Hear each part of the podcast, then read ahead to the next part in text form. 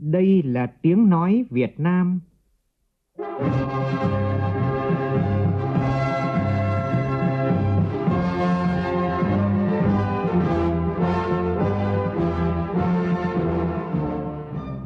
là tiếng nói Việt Nam, phát thanh từ Hà Nội, thủ đô nước Cộng hòa xã hội chủ nghĩa Việt Nam.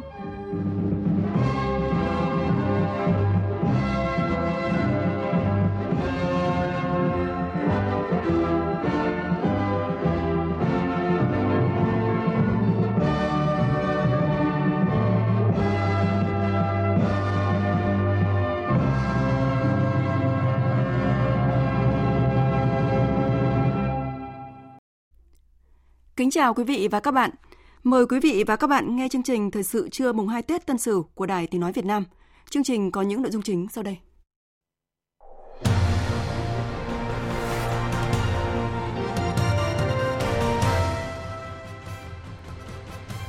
Những chuyến tàu tấp nập ra vào cảng Hải Phòng, cảng biển lớn nhất miền Bắc cho thấy những tín hiệu tích cực của thị trường xuất nhập khẩu trong năm mới Tân Sửu.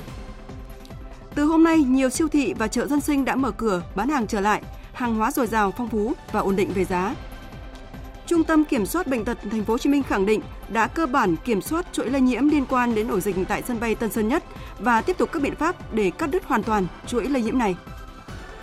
Bộ trưởng Tài chính và Thống đốc Ngân hàng nhóm 7 nước công nghiệp phát triển hàng đầu G7 nhóm họp lần đầu tiên kể từ khi chính quyền mới tại Mỹ nhậm chức. Cựu Chủ tịch Ngân hàng Trung ương châu Âu ECB chấp nhận trở thành Thủ tướng Italia sau khi đạt được thỏa thuận với các đảng phái lớn tại nước này.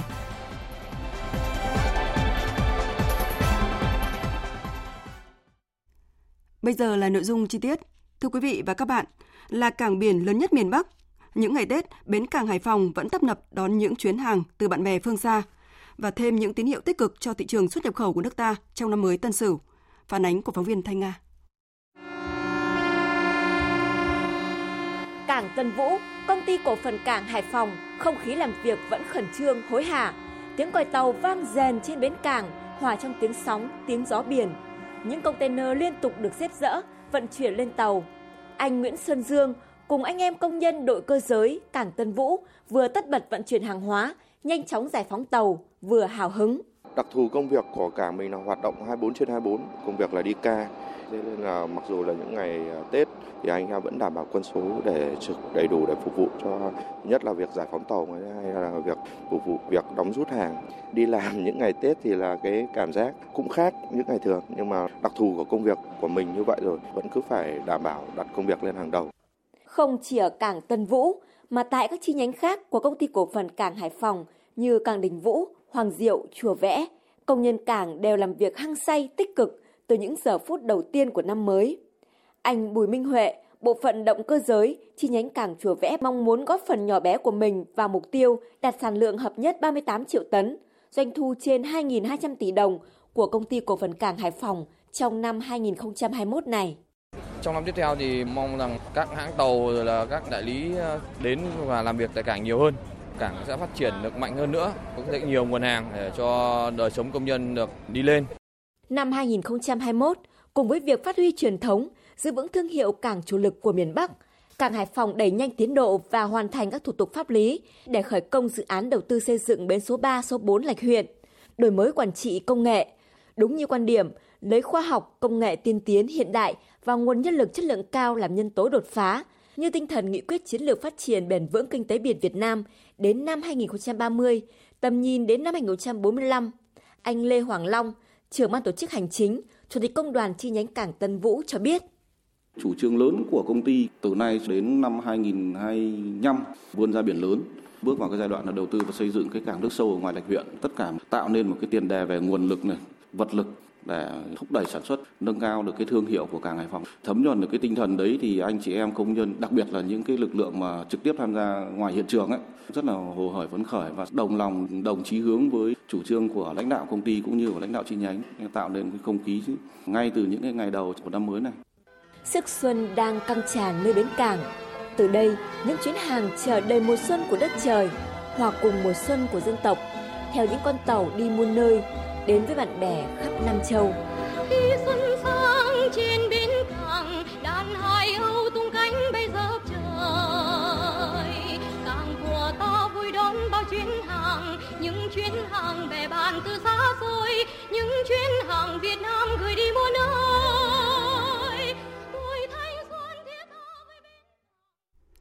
Hôm nay mùng 2 Tết, một số siêu thị chợ dân sinh đã mở cửa kinh doanh trở lại bình thường. Hàng hóa dồi dào phong phú, giá cả các mặt hàng cũng tương đối ổn định. Phản ánh của phóng viên Duy Phương tại thành phố Hồ Chí Minh. Hệ thống siêu thị Sài Gòn Co-op nghỉ ngày mùng 1 Tết và bắt đầu mở cửa từ 8 giờ đến 12 giờ từ ngày mùng 2 đến mùng 5. Đơn vị này sẽ hoạt động bình thường kể từ ngày mùng 6 Tết, tức 17 tháng 2. Trong ngày mở cửa đầu năm Tân Sửu, số lượng khách hàng đến các siêu thị vẫn còn thưa thớt. Tại siêu thị Sài Gòn Co-op trên đường Trường Sa, quận 3, quầy thịt tươi và rau xanh hết hàng từ sớm. Giá một số mặt hàng vẫn bình ổn. Cụ thể, bắp cải giá 11.800 đồng 1 kg, mướp hương 20.900 đồng 1 kg, bầu 13.900 đồng 1 kg, thịt ba rọi heo 208.000 đồng 1 kg, nạc dăm heo 194.000 đồng 1 kg. Bà Phạm Thu Hoài, ngụ quận 3 cho biết, nhìn chung, mặt hàng đầu năm tại siêu thị này đáp ứng được nhu cầu của người dân thì thì cá là không có thôi còn thịt thì có. Rồi tất cả các đồ rau củ thì đầy đủ hết à Rau củ đầy đủ. không giá cũng bình thường à thì mua bởi vì mình mới chọn vô siêu thị mình mua. Chứ thường thì tết á ở ngoài chợ nó cũng hay nâng giá lên cái đồ nó không tốt. Còn đây rau đồ củ rồi mới tươi không à Ngoài hệ thống Sài Gòn Co-op, các siêu thị lớn khác tại thành phố Hồ Chí Minh như Sacha, Aeon, MM Mega Market cũng bắt đầu mở cửa từ hôm nay 13 tháng 2. Ngược lại, một số chợ truyền thống ở trung tâm thành phố Hồ Chí Minh như chợ Tân Định, quận 3, chợ Phú Nhuận, quận Phú Nhuận vẫn chưa chính thức mở cửa. Chỉ có một số ít tiểu thương buôn bán trái cây, hàng ăn uống phía bên ngoài chợ, còn lại hầu hết các kiosk đều đóng cửa, xếp gọn bàn ghế. Thưa quý vị và các bạn, chợ Châu Cán Cấu thuộc huyện vùng cao Simacai không chỉ là phiên chợ mà còn là một điểm du lịch hấp dẫn ở tỉnh Lào Cai. Chợ họp bên dốc Cán Sư Sử, Ờ, phiên chợ có đặc trưng là bán hàng trăm chú châu bò được đồng bào dân tộc thiểu số mang tới từ khắp các thôn bản. Những chàng trai cô gái dập dìu tới chợ, tất cả cùng tạo nên một bức tranh đa sắc màu. Nhân dịp năm mới Tân Sửu, phóng viên cơ quan thường trú tại Tây Bắc có bài giới thiệu về phiên chợ đặc sắc này. Mời quý vị và các bạn cùng nghe.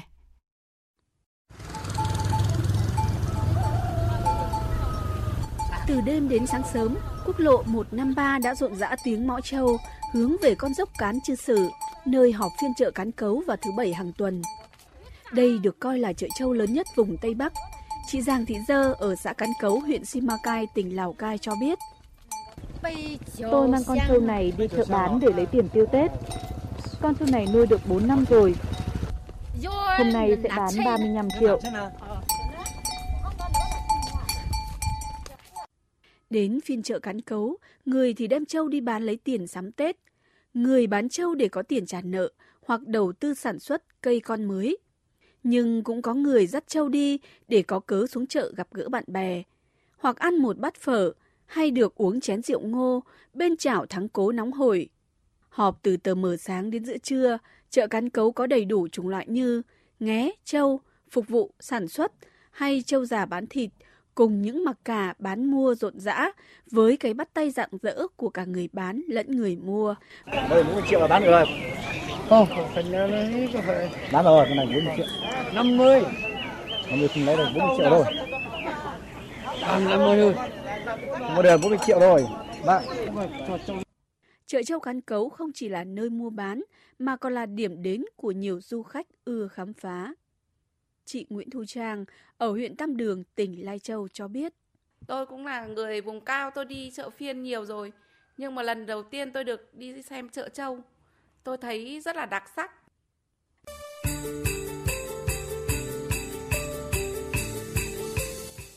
Tại chợ Cán Cấu, trâu được loại to thường bán với giá từ 35 đến 40 triệu đồng một con.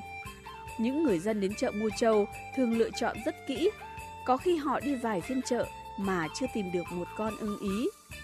Còn người bán trâu không phải phiên chợ nào cũng gặp được khách trả giá phù hợp. Vì thế, có những con trâu qua vài phiên chợ mới tìm được chủ mới. Những con trâu đã được mua thường được đánh dấu bằng vôi trắng để phân biệt với những con khác. Trâu mang đến chợ từ nhiều nơi khác nhau, không chỉ ở các huyện vùng cao của tỉnh Lào Cai mà còn từ nhiều địa phương của tỉnh Hà Giang.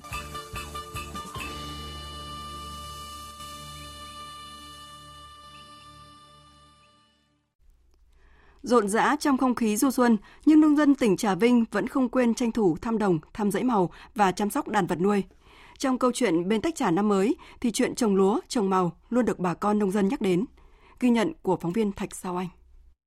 Đã mấy năm nay, Tết ở xóm vùng quê Lương Hòa A vui tươi vì hầu hết mọi người đều đón Tết tại nhà để còn chăm sóc rẫy, tưới màu. Đặc biệt, dầu màu năm nay hầu hết đều được mùa cả giá.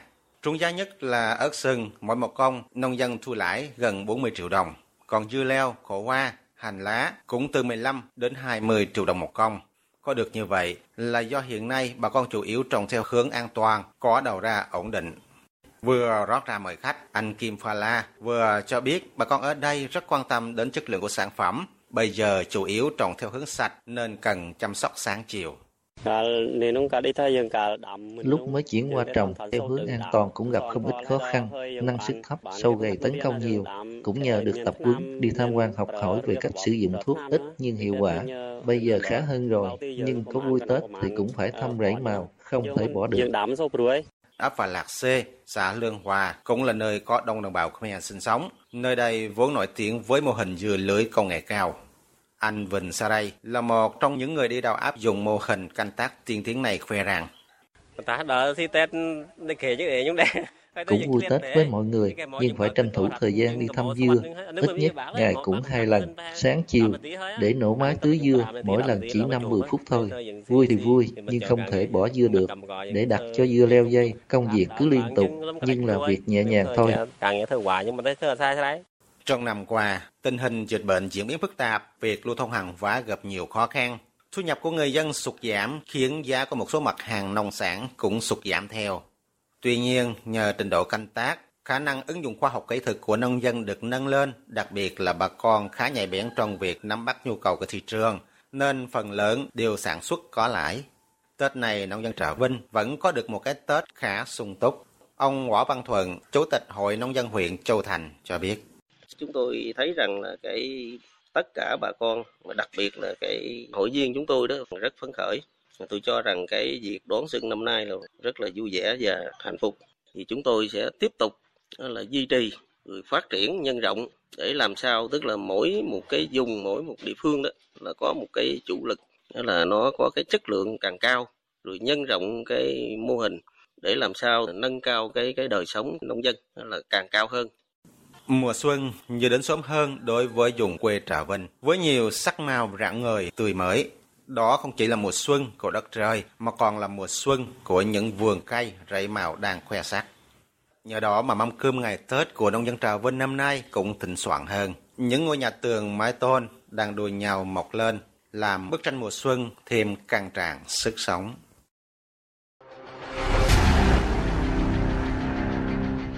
Đẩy lùi Covid-19, bảo vệ mình là bảo vệ cộng đồng.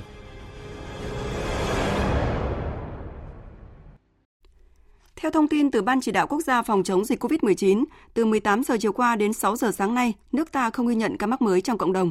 Trước đó hôm qua, nước ta ghi nhận 2 ca ở Hà Nội và Bắc Ninh. Các ca này đều được cách ly từ trước nên không có nguy cơ lây lan ra cộng đồng. Còn tại thành phố Hồ Chí Minh, theo tin từ phóng viên Kim Dung, Trung tâm Kiểm soát bệnh tật thành phố Hồ Chí Minh cho biết, thành phố đã ghi nhận thêm 2 trường hợp nghi nhiễm mới liên quan đến ổ dịch tại sân bay Tân Sơn Nhất. Tính đến sáng nay, thành phố Hồ Chí Minh đã phát hiện 33 trường hợp mắc COVID-19, hai trường hợp nghi nhiễm đều liên quan đến sân bay này. Trung tâm Kiểm soát bệnh tật thành phố Hồ Chí Minh khẳng định đã cơ bản kiểm soát chuỗi lây nhiễm này và tiếp tục biện pháp để cắt đứt hoàn toàn chuỗi lây nhiễm và tầm soát rộng ở cả cộng đồng. Cụ thể là trong hai ngày qua, kể từ đêm 30 Tết đến nay, nhân viên y tế tại thành phố Hồ Chí Minh đã làm việc liên tục, tích cực lấy mẫu xét nghiệm COVID-19 trên diện rộng đối với những khu vực có nguy cơ lây nhiễm cao. Đây là hoạt động giám sát nằm trong kế hoạch nâng cao mức cảnh báo về dịch bệnh trên địa bàn. Trong diễn biến liên quan, chủng virus gây ra chùm ca bệnh ở sân bay Tân Sơn Nhất lần đầu tiên xuất hiện ở Việt Nam và Đông Nam Á. Đây là thông tin mới của Bệnh viện nhiệt đới Trung ương về kết quả giải mã bộ gen của chủng virus SARS-CoV-2 từ các ca bệnh ở sân bay này. Theo Bệnh viện nhiệt đới Trung ương, chủng virus gây ra chuỗi lây nhiễm tại sân bay Tân Sơn Nhất không phải là biến chủng có khả năng lây lan từ Anh, đang gây bệnh tại Hải Dương, Quảng Ninh, cũng như không phải biến chủng virus Nam Phi mà cả thế giới đang rất quan tâm. Và trước diễn biến phức tạp của dịch COVID-19, Chủ tịch Ủy ban dân tỉnh Thừa Thiên Huế vừa yêu cầu Chủ tịch Ủy ban nhân dân cấp huyện, thủ trưởng các cơ quan đơn vị địa phương nghiêm túc triển khai thực hiện công tác phòng chống dịch trong dịp Tết Nguyên đán, không được chủ quan lơ là. Ông Phan Ngọc Thọ, Chủ tịch Ủy ban dân tỉnh Thừa Thiên Huế cho biết. Hiện nay ờ, thì mọi lực lượng trị đang tập trung trăm trăm để sẵn sàng ứng phó với dịch bệnh và chúng tôi khẳng định đây là nhiệm vụ chính trị quan trọng trước trong và sau Tết. Hiện nay tỉnh đã đưa ra một loạt giải pháp trong công tác phòng chống và kiểm soát dịch bệnh. Tuy nhiên, cái nhận thức của người dân hết sức quan trọng và chúng tôi mong muốn chúng ta tuân thủ các quy định chung của phòng chống dịch bệnh là ra đường đeo khẩu trang và hạn chế tụ tập đông người. Tất cả những cái điều đơn giản đấy sẽ góp phần quan trọng cho tác phòng chống dịch.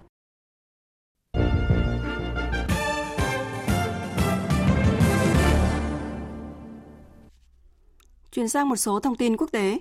Cựu Chủ tịch Ngân hàng Trung ương châu Âu ECB chấp nhận trở thành Thủ tướng Italia sau khi đạt được thỏa thuận với các đảng phái lớn tại nước này để lập nên đa số tại Quốc hội. Phóng viên Quang Dũng, phóng viên Đài tiếng nói Việt Nam thường trú tại Pháp, theo dõi khu vực Tây Âu, đưa tin. Ông Matteo Draghi chính thức chấp nhận đề nghị trở thành thủ tướng mới của Italia sau 9 ngày được Tổng thống Italia Sergio Mattarella trao trọng trách thành lập một chính phủ mới tại nước này. Ngay sau khi tuyên bố chấp nhận trở thành thủ tướng mới của Italia, ông Matteo Draghi đã công bố một thành phần chính phủ liên minh, bao gồm các chính trị gia từ nhiều đảng phái khác nhau và rất nhiều nhân vật kỹ trị. Trong chính phủ liên minh mới của Italia, có người của đảng cánh hữu Italia tiến lên của cựu thủ tướng Silvio Berlusconi, đảng Dân chủ cánh tả, đảng phong trào năm sao và cả thành viên của đảng cực hữu liên đoàn của cựu Bộ trưởng Nội vụ Matteo Salvini. Sau khi công bố thành phần nội các, ông Matteo Draghi sẽ tuyên thệ nhậm chức vào đầu tuần sau và sau đó sẽ trải qua một cuộc bỏ phiếu tín nhiệm tại Quốc hội Italia để chính thức nhận nhiệm vụ.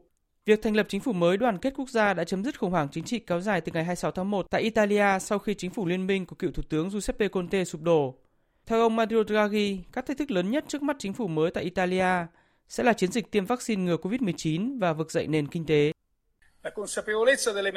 Mức độ nghiêm trọng của tình hình hiện nay đòi hỏi các giải pháp đáp ứng được yêu cầu nhiệm vụ. Vì thế, tôi đã chấp nhận lời kêu gọi của Tổng thống với hy vọng và sự cống hiến.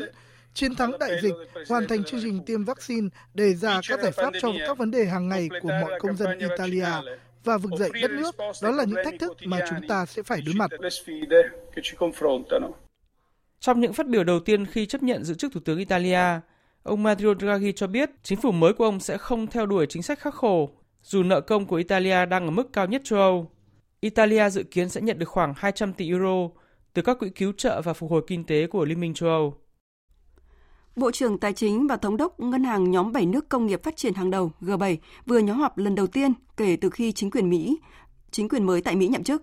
Các bộ trưởng đã nhấn mạnh tầm quan trọng của các giải pháp quốc tế nhằm đưa thế giới thoát khỏi khủng hoảng do đại dịch COVID-19. Biên tập viên Thu Hoài tổng hợp thông tin. Trong thông cáo sau cuộc họp, Bộ trưởng Tài chính Anh Rishi Sunak kêu gọi các nước thành viên hành động nhằm hỗ trợ những nước dễ bị tổn thương nhất trong năm 2021, đồng thời đưa khí hậu trở thành một ưu tiên trọng tâm nhằm đạt được một sự phục hồi xanh sau đại dịch. Thông cáo cũng nhấn mạnh tầm quan trọng của việc phân phối vaccine nhanh chóng và công bằng trên thế giới, hối thúc các thể chế tài chính quốc tế trang bị cho mình những công cụ phù hợp để giúp các nước nghèo đối mặt với những thách thức của cuộc khủng hoảng.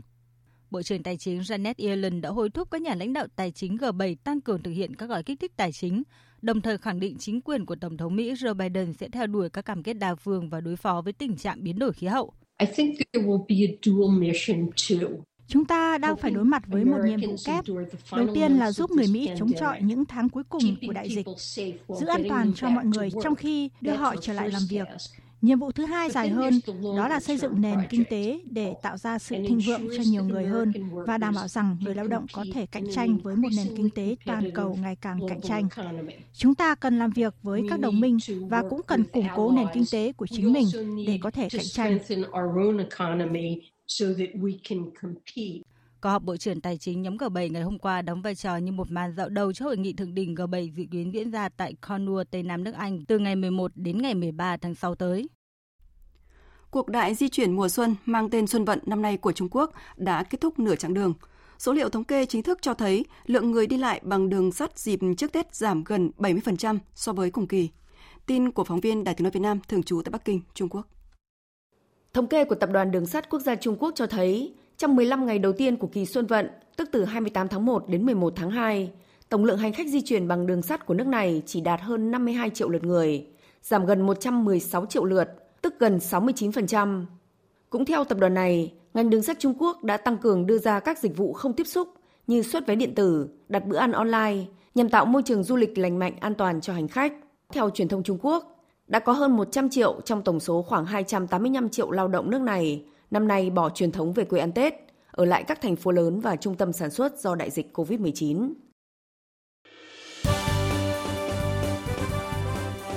Thời sự tiếng nói Việt Nam tin nhanh, bình luận sâu, tương tác đa chiều.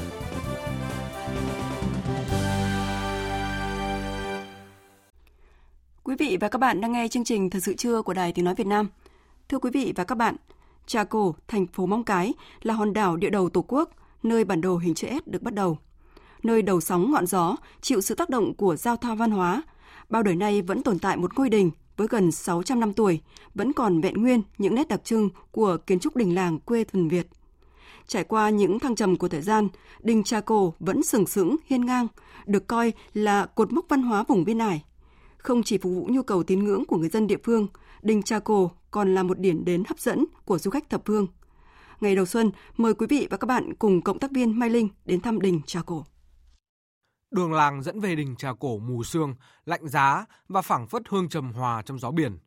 Bước vào cửa đình, chúng tôi gặp ông Từ Nguyễn Văn Thêm, 70 tuổi, gắn bó với công việc trông nom, hương khói cho các vị tổ tiên của làng. Trên tay chiếc chổi lông gà, ông Thêm khéo léo quét dọn những tàn hương phủ trắng trên mặt ban thờ. Mọi ngóc ngách trên những hoa văn chạm trổ ở các chân ban đều được phủi bụi, lau sạch một cách kỹ lưỡng. Xong công việc quét dọn, ông Thêm cùng những cụ lão niên trong làng nhâm nhi chén nước chè, chơi vài ván cờ và bàn về công việc của làng. Hàng ngày cứ ra chỉ có quét qua mới dọn chung quanh Tết thì dân làng cũng cứ ra 12 ông lắm. Thế mà nao chùi nữa, thay nước, thay nhang, rồi đèn dầu nó chuẩn bị 25 vậy đã ra làm. Trong đến qua đêm 30 dặn giao thừa là các ông đám về. Cái giao thừa người ta ra thắp gần đông lắm. Kẻ ra người vào làm trạp đi, ta đến xin lộc. Ở đây ăn bổng lộc gì? Lộc sung thì chát, lộc si thì già. Sáu cụ ở lại nói nà. Ở đây vui thú loan tiên, dạng ngày lọc nước lấy tiền với nhau. Đó là những câu thơ mà những cụ lão niên trong làng thường truyền cho con cháu về nguồn cội, gốc gác của mình. Đình Trà Cổ gắn liền với câu lưu truyền trong dân gian, người Trà Cổ tổ Đồ Sơn. Vào thời hậu Lê năm 1461, trong một lần sóng to gió lớn, 12 gia đình ngư dân người Đồ Sơn Hải Phòng đã trôi giạt vào một bán đảo hoang vu chỉ có sú vẹt và lau sậy. Không chịu nổi sự vất vả, 6 gia đình đã tìm cách quay về quê cũ. 6 gia đình còn lại quyết tâm bám trụ cùng nhau khai phá vùng đất mới. Ban đầu chỉ là 6 ngôi nhà đơn sơ, dần đã trở thành một xóm làng chủ phú. Ngôi làng được đặt tên là Trà Cổ, lấy từ hai chữ cái đầu tiên của quê cũ là Trà Phương và Cổ Trai. Ông Nguyễn Quang Cảnh, người được mệnh danh là hướng dẫn viên của làng kể lại với chất giọng đặc trưng của người dân vùng biển. Đình Trà Cổ được xây dựng vào năm Quang Thuận thứ hai 1461 dưới triều vua Lê Thánh Tông. Đình thờ các vị thành hoàng làng và 6 vị tiên công đã có công khai khẩn lập nên vùng đất Trà Cổ ngày nay. Vua Lê Thánh Tông, vị vua này thì rất chú trọng về biên giới. Nên vua là từng nói là nếu như mà ai mà để một thước sông hoặc một tước núi mà rơi vào tay người khác là sẽ bị nghiêm trị. Cho nên khi xây dựng một ngôi đình ở một cái vùng biên cương của tổ quốc này là cũng có những cái quyết định của, của triều đình lúc bây giờ. Về nguyên tắc thì vùng nào mà là có dân thì người ta cũng muốn có miếu, có đình để thờ thần. Cũng là cái nơi gọi là cơ quan hành chính những cái thời kỳ lúc bây giờ đấy rồi là cũng là sinh hoạt cộng đồng với là các quan à, đi triều đình đi khâm sai là đi du ngoạn là phải có cái nơi này. Trải qua những biến cố thăng trầm và tác động của thời gian đình trà cổ đã từng được trùng tu tôn tạo nhiều lần song vẫn giữ nguyên những nét đặc trưng về phong cách kiến trúc và nghệ thuật chạm khắc như lúc khởi dựng mang đậm phong cách đình làng bắc bộ Điều hấp dẫn và độc đáo nhất của đình Trà Cổ chính là ở bộ hoành phi, câu đối được sơn son thiếp vàng với ý nghĩa răn dạy sâu sắc. Làng vào hội hay dịp lễ Tết, từ những cô cậu nhóc lót chắt cho đến những bậc cao niên mắt đã mờ, chân đã chậm lại tề tựu về đình, cùng thắp nén nhang tri ân những bậc tiền nhân. Chị Nguyễn Thảo Ly, du khách đến từ quận Hà Đông, thành phố Hà Nội, cảm nhận. Lần đầu tôi đến với Móng Cái thì cũng là lần đầu tiên mà tôi có dịp được về thăm và thắp hương tại đình Trà Cổ này. À, ngôi đình này thì cùng trục đường ngay ra bãi biển thôi nên là cũng rất là thuận lợi để ghé qua và là cái ngôi đình cổ ấy nên là cái kiến trúc cũng khá là độc đáo. Tôi cũng chưa bao giờ thấy ngôi đình nào mà thiết kế các lớp sạc theo 3 tầng cao mà cao hẳn so với mặt nền và cong dần về hai phía như là con thuyền ấy. Tôi cũng về đây thắp hương để mong những cái điều tốt đẹp sẽ đến với gia đình tôi trong năm mới này. Với những giá trị văn hóa truyền thống vốn có, năm 2019, lễ hội Đình Trà Cổ được công nhận là di sản văn hóa phi vật thể cấp quốc gia. Ông Nguyễn Văn Phước, Chủ tịch Ủy ban nhân dân phường Trà Cổ, thành phố Móng Cái cho biết, cùng mũi Sa Vĩ, bãi biển Trà Cổ, chùa Nam Thọ, mũi Ngọc, Đình Trà Cổ đã trở thành điểm đến hấp dẫn của hàng nghìn du khách gần xa.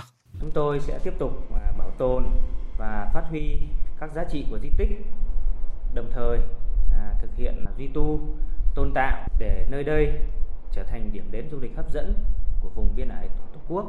Chơi gan cùng Tuế Nguyệt, Gần 600 năm đã đi qua, mái đình làng biển Trà Cổ là dấu mốc khẳng định chủ quyền lãnh thổ nơi biên ải Đông Bắc của Tổ quốc. Thưa quý vị và các bạn, những người yêu thích và hứng thú với cách sống của người Bắc Âu giờ đây có thể học hỏi thêm nhiều thứ để làm phong phú cuộc sống của mình hơn sau khi bảo tàng hạnh phúc đầu tiên của Đan Mạch mở cửa ở thủ đô Copenhagen. Giữa thời điểm những nỗi lo lắng đang bao trùm khắp toàn cầu vì đại dịch COVID-19, Bảo tàng Hạnh phúc ra đời với hy vọng sẽ tạo nguồn cảm hứng để mọi người cảm thấy hạnh phúc hơn và cũng biến thế giới này trở thành một nơi tốt đẹp hơn. Biên tập viên Thanh Huyền thông tin. Nằm trong tầng hầm của một tòa nhà ở trung tâm thủ đô Copenhagen, Bảo tàng Hạnh phúc có diện tích 240 m2 và chỉ tiếp nhận 25 khách tham quan đến thăm mỗi lượt trong bối cảnh chống dịch COVID-19. Bảo tàng này được Viện Nghiên cứu Hạnh phúc Đan Mạch thành lập với kỳ vọng là nơi trưng bày những khám phá địa lý, chính trị, lịch sử và tương lai của hạnh phúc, giải phẫu nụ cười, cũng như lý giải vì sao một số xã hội hạnh phúc hơn những xã hội khác. Theo báo cáo hạnh phúc thế giới của Liên Hợp Quốc, Đan Mạch là một trong số nước có chỉ số cao nhất thế giới về hạnh phúc và chất lượng cuộc sống. Ông May Viking, giám đốc điều hành Viện Nghiên cứu Hạnh phúc và là người sáng lập Bảo tàng Hạnh phúc cho rằng có thể trong những ngày này sẽ không có nhiều người tới thăm bảo tàng, nhưng thế giới cần thêm những tia hy vọng và hạnh phúc. Mục đích của Bảo tàng Hạnh phúc là tạo ra một kho tàng nhỏ nhưng mà chứa được những thứ lớn lao trong cuộc sống. Chúng tôi hy vọng rằng là bảo tàng này sẽ tạo nguồn cảm hứng để mọi người trở nên hạnh phúc hơn và cũng biến thế giới này trở thành một nơi tốt đẹp hơn. Khách tham quan Bảo tàng Hạnh phúc có thể được chiêm ngưỡng các đồ vật nghệ thuật, hình ảnh và video về tất cả những thứ liên quan đến khái niệm hạnh phúc. Anh Michel Rasmussen, một du khách đã cảm thấy rất hài lòng với chuyến thăm Bảo tàng Hạnh phúc. Tôi thực sự ngạc nhiên, tôi nghĩ rằng đây là một nơi rất ấm cúng, mà tôi nghĩ rằng ấm cúng có lẽ là từ khóa của hạnh phúc. Và bạn biết đấy, một trong những điều làm nên sự nổi tiếng của Đan Mạch chính là hạnh phúc. Và tôi nghĩ rằng là Bảo tàng Hạnh phúc đã chứng minh điều đó.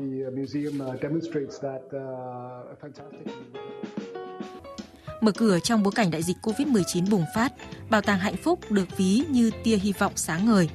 Trong tương lai, khi đại dịch COVID-19 được kiểm soát, Bảo tàng Hạnh phúc chắc chắn sẽ là điểm đến không thể bỏ qua của bất cứ ai khi tới thăm thủ đô Copenhagen của Đan Mạch.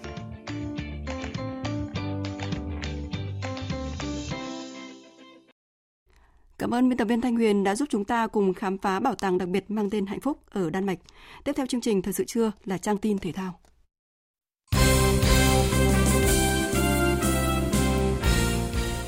Thưa quý vị và các bạn, trong kế hoạch thi đấu quốc tế năm 2021, thể thao Việt Nam xác định rõ hai nhiệm vụ cụ thể tại Olympic Tokyo và đặc biệt là Đại hội thể thao các nước Đông Nam Á lần thứ 31. Bà Lê Thị Hoàng Yến, Phó Tổng cục trưởng Tổng cục Thể dục Thể thao, nhấn mạnh về ý nghĩa của việc tổ chức SEA Games 31 ngay trên sân nhà rất là nhiều các phóng viên sẽ đến tác nghiệp và họ rất là quan tâm đến sự kiện này. Đây là một sân chơi gọi là Olympic thu nhỏ của Đông Nam Á. Vì vậy cho nên là chúng ta rất là được mong chờ SEA Games thì tổ chức ở 11 địa phương trên cả nước, cả Hà Nội nữa và 40 môn thể thao trên 500 bộ huy chương. Thế thì qua thông qua SEA Games thì chúng ta sẽ giới thiệu với bạn bè quốc tế đến hình ảnh đất nước con người Việt Nam về lịch sử, về văn hóa cũng như là thể thao Việt Nam. Thế thì chúng ta chúng tôi rất là mong là tình hình dịch bệnh được kiểm soát để SEA Games diễn ra theo đúng kế hoạch Hiện tại, thể thao Việt Nam mới giành được 5 vé tham dự Thế vận hội ở các môn bắn cung, boxing, thể dục dụng cụ và bơi.